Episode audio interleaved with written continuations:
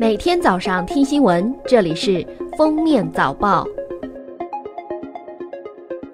各位听友，早上好！今天是二零一九年八月二十二日，星期四，欢迎大家收听今天的封面早报。首先来听今日要闻。近日，国家邮政局、公安部、国家安全部联合发布关于加强国庆七十周年庆祝活动期间寄递物品安全管理的通告。通告要求，寄递企业应认真执行收寄验视、实名收寄、过机安检等安全管理制度。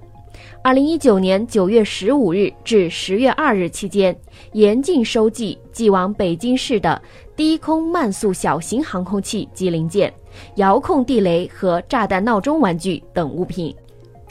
近日，市场监督管理总局组织编制的《保健食品标注警示用语指南》正式发布，自二零二零年一月一日起实施。明年起，保健食品不是药物，不能代替药物治疗疾病。警示用语区应当位于最小销售包装包装物的主要展示版面，所占面积不应小于其所在面的百分之二十，使用黑体字印刷。北京时间八月二十一日，美国国防部正式通知国会，美方拟向台湾出售总价约八十亿美元的六十六架 F 幺六先进战机及相关设备，并提供支持。对此，外交部发言人耿爽表示，中方对此坚决反对，已向美方提出了严正交涉和抗议。中方将采取一切必要措施维护自身利益，包括对参与此次售台武器的美国公司实施制裁。证监会近日对年初编造、传播证监会主席易会满主持召开记者招待会谣言的四名造谣传谣者进行了处罚，其中陈义恒被处罚二十万元，林文泉、王夏如、吴化章被分别处罚十二万元。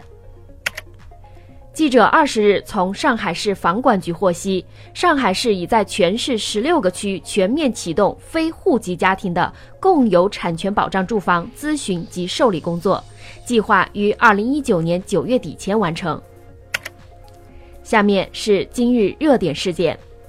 近日发布的《中国儿童发展报告》显示，六成儿童参与课外班，上学日五天参与课外班的累计时间为三点四小时。周末两天参与课外班的累计时间为三点二小时，每个儿童平均每年课外班的花费为九千二百一十一元，占家庭总收入的比例为百分之十二点八四。二十一日，滴滴出行宣布，将于八月二十二日起正式实施未成年人乘车新规则，允许十六岁至十八岁的未成年人单独乘坐网约车。这部分未成年人在乘车前必须设置紧急联系人。对于十六岁以下未成年人，平台仍不支持单独乘车，必须有成年人陪同出行。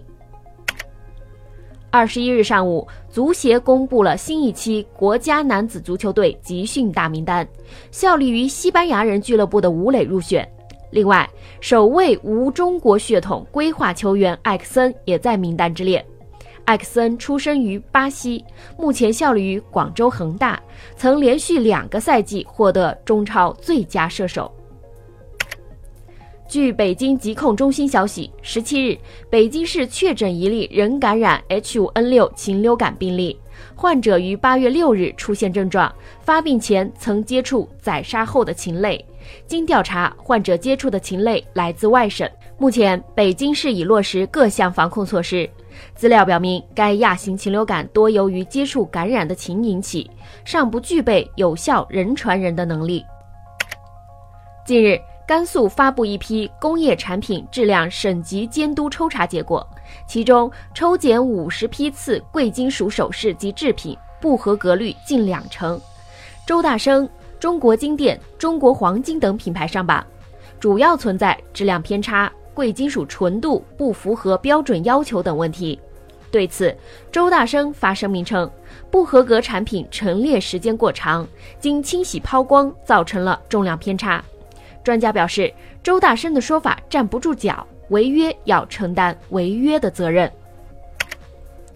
据国际体育仲裁法庭官网消息，原定于九月举行的关于孙杨暴力抗检的听证会，因其中一方提出的个人原因，将延期至十月底后进行。同时，国际体育仲裁法庭还确认了听证会预计将在瑞士公开审理，这也是历史上第二次公开审理。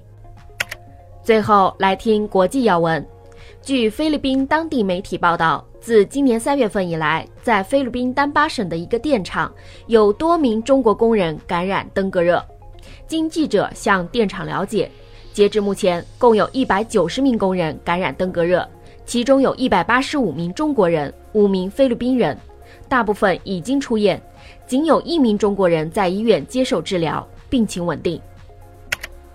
当地时间八月二十日，白宫宣布总统特朗普取消原定对丹麦的国事访问。十八日，丹麦首相弗雷泽克里森表示，格陵兰岛不会被出售。这一表态引发特朗普不满。